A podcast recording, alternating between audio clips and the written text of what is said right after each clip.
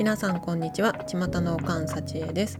ここでは私が日々の生活で喋り足りなかったことを補完しつつ、みんなどう思うっていうことを話していきたいと思います。今日は水曜日なんですけど、私も皆さんも大好きな愛があるのが当たり前がなくて寂しいですね。バナナさんと旦那さん、早く体調が本調子に戻りますように。というわけで私が喋ります。前回は息子のインタビュー会たくさん聞いていただいてありがとうございます。うちの息子声可愛いですよね私の実家の家族に息子の声はエンジェルボイス、略してジェルボって呼ばれて久しいんですが、まだジェルボは健在でしたね。なんか親でも可愛いなってちょっと思いますね、さすがに、昨日は3学期の初日だったんですけど休みました。なんか冬休み中は結構暖かかったけど、なんか急に寒くなって、もう昨日の朝とかすごい寒くて、起きた時マイナス3度とか出ててね。あとは新月が近づいてるから低気圧とかあるのかな、わかんないけど、もう朝からうちの息子低気圧にめちゃくちゃ弱いから、朝からもうめっちゃ泣いて学校には結局行けませんでした。ねえ、で学校の時間はカタカナドリルを一応やらせましたね。もう遊んでちゃね、もうただのずる休みなんでね。で2学期末に体調不良で2日ぐらい休んだのかな。だからそれがそのせいで私の歯医者を2回リスケしてて、昨日もね歯医者の予約してて、またかよと思って、さすがに昨日は元気だから息子連れて歯医者行ったんですけど、その後は、歯医者終わったら一緒に、ララポートに行って、もう気晴らしして楽しく過ごしました。なんかララポートでパスタ食べたんだけど、なんか初めてパスタ食べたな、あの店で。なんか美味しかったんだけど、麺が四角くて、なんかラーメンみたいな感じがちょっとしました。でも息子は楽しかったみたいで良かったです。息子はね、私はちょっと化粧品見たかったりしたんだけど、息子はトミカをなんか見たくて見に行って、トミカプレミアムアンリミテッドっていうトミカの中では2番目に高いシリーズかな、多分のどういうやつかっていうと、なんか映画に出てくる車を再現した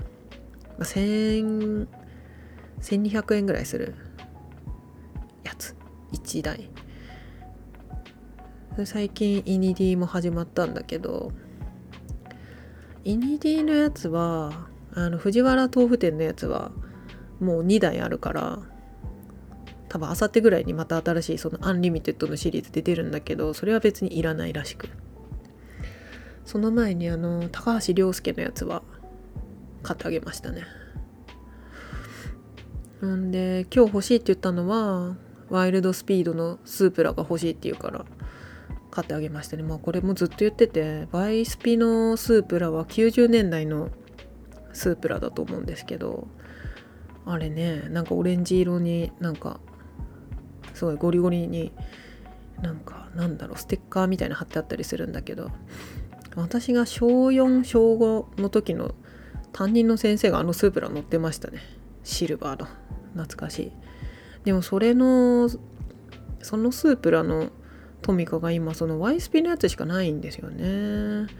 なんかもっと古いスープラ、もうトミカの話いいか、すいませんトミカに詳し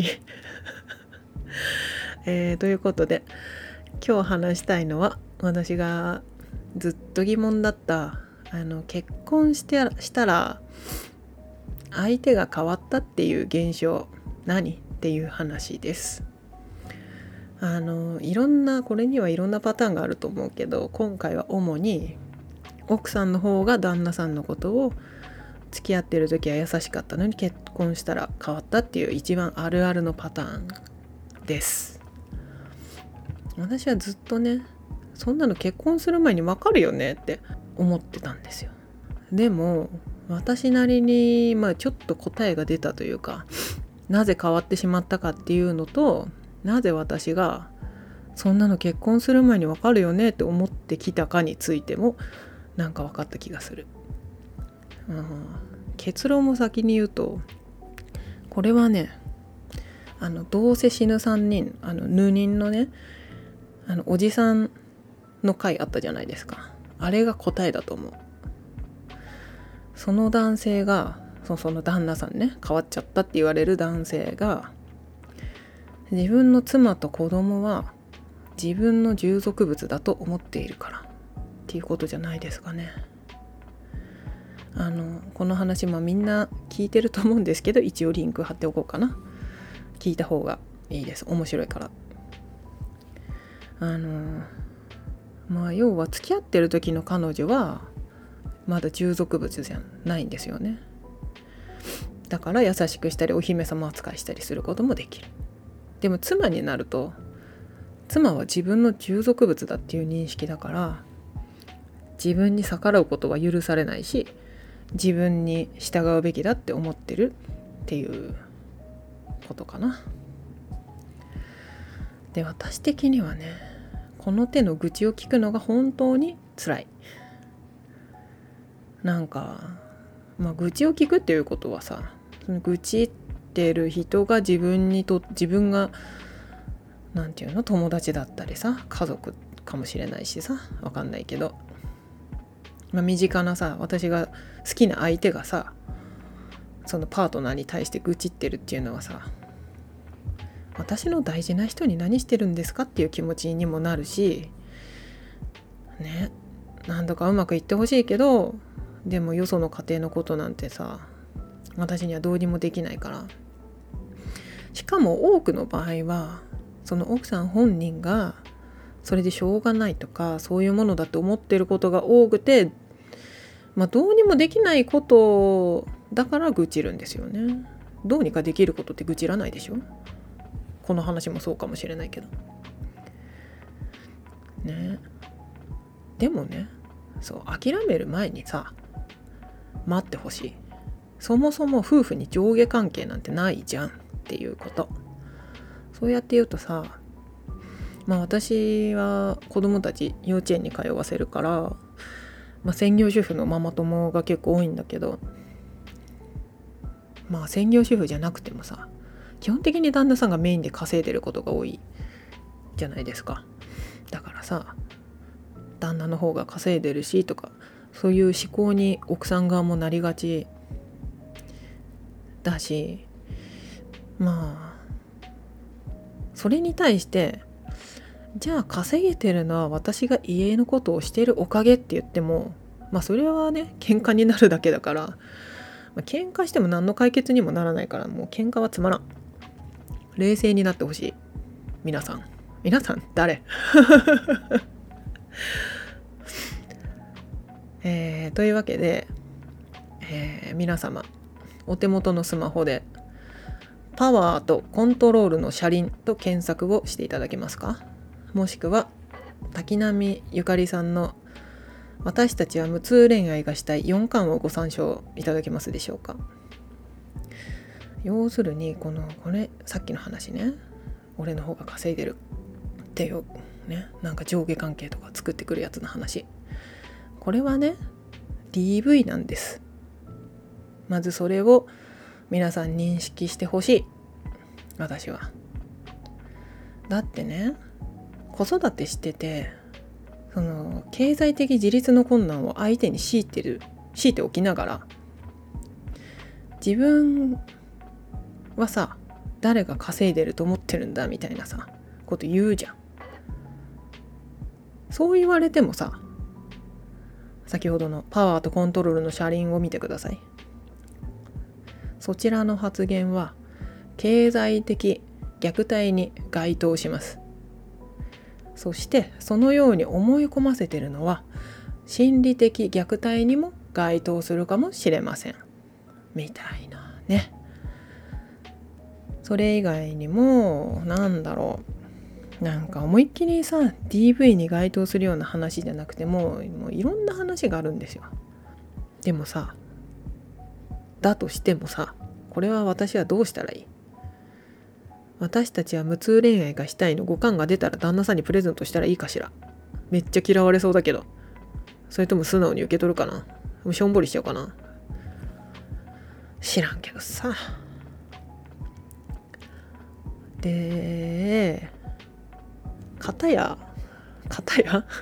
私はどうなんだいっていう話なんだけど、うちの夫はね、夫婦間に上下関係があるっていう感覚が全くないし、正直私はあの人はいつまで私のことをプリンセス扱いするんだろうなってちょっと思ってたりします。っていうと昔のさ悪いドラえもんみたいな目で見られるけどね思ってはないのかなプリンセスとはさすがにで、これは私なりの一つの答えであり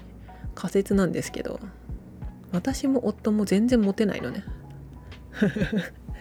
モテる人って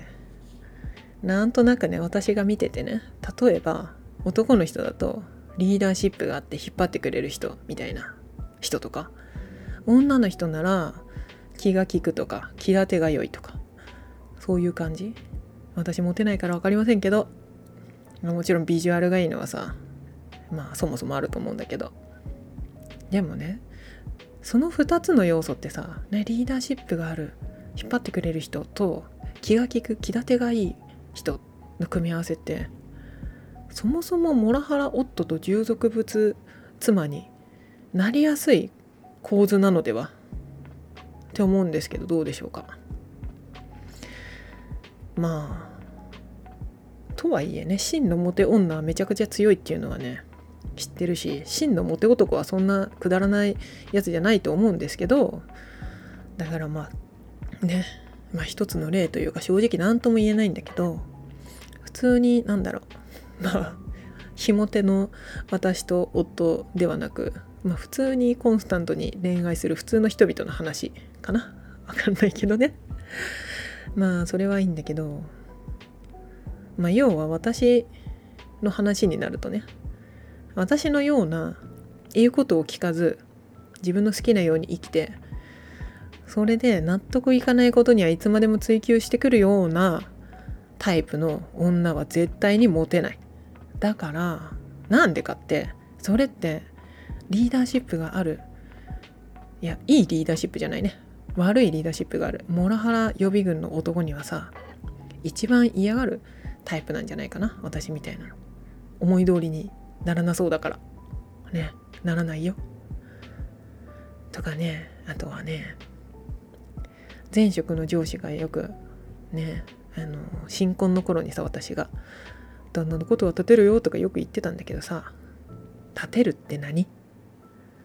うちの旦那そもそもめっちゃいいやつだから、いいとこは褒めるし以上ですって感じじゃない？それ以上に何するの？わからない、未だによくわかりません。あとさ、上司とか先輩にもさ、あとは先生とかにもよくわかんないこととかさ、違うなって思ったことに対してさ、それってこうこうこうじゃないですかとか、それはそうとは思いませんとかさ、普通に言っちゃうから、すごい生意気な人扱いされてきたんだけど、生意気っていうのさ、相手の器が小さいだけじゃない？確かに若い頃はね、ちょっと無礼なところとかもね、もちろんあったと思うから、それはちょっと反省しなきゃいけないと思うけど、でも若者ってそんなもんじゃない？普通に分かんないこととかさ、納得いかないこととかはさ、みんな説明してほしいじゃん。というわけで、私はモラハラ市場では売れないので、そもそもモラハラに会わずに済んでるという結論に至りました。まあ会社はまた別だけどさ、モラハラっていうかそれはパワハラかねえ。なんか当事者意識のない旦那さんたちとか、無意識に DV してる旦那さんたちってどうしたらいいんだろう。でもさ、私たちは無痛恋愛がしたいにも書いてあるんだけど、私たち女がそれを構成しようとかそういうことまで背負うことはないよねって、もう本当にそう思う。だからね、まずはそういうことにね悩んでるっていうか、そういうことにイライラする人たち、女性たちに目覚めてくれってちょっと思うね。諦めないでくれって私は思うというか願っています。そんな感じかな。今回も聞いてくれてありがとうございました。ちょっとこれについて難しい感想をいただくと、私はちょっとインテリジェンスに欠けるのでお答えができない可能性があるので、バカでもわかるレベルでお願いできればと思います。それでは次回もよろしくお願いします。皆様ごきげんよう。